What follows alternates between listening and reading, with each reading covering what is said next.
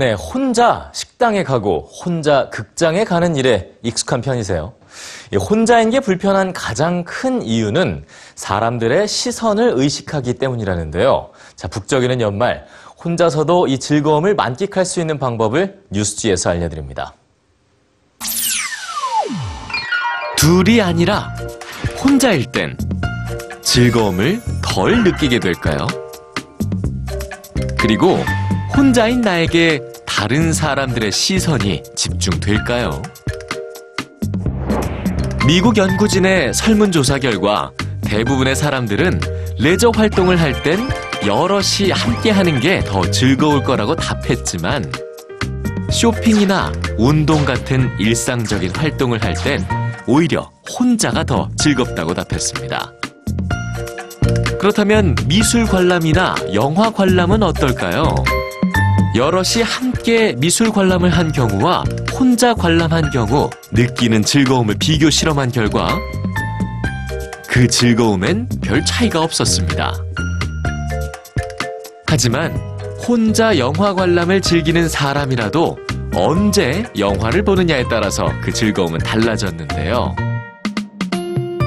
토요일 저녁보다는 일요일 저녁에 영화를 보는 게 더 즐겁다고 답했습니다. 그 이유는 토요일 저녁에 관람객의 수가 더 많았기 때문이었죠. 즉, 타인의 시선을 의식했다는 뜻입니다. 주변은 온통 커플들.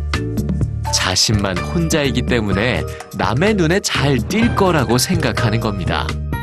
심리학적 용어로 조명 효과인데요. 하지만 다른 사람들은 자신이 느끼는 만큼 남에게 관심을 크게 두지 않는다는 게 조명 효과에 대한 실험 결과입니다.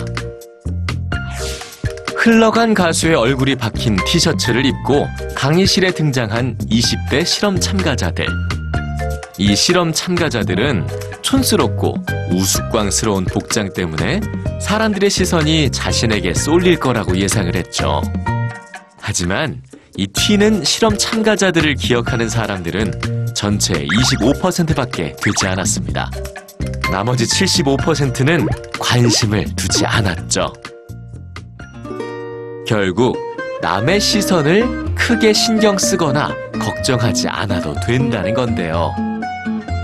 타인의 시선이 자신에게 향하지 않는다는 걸 인식하면 즐거움에 더욱 몰입할 수 있겠죠.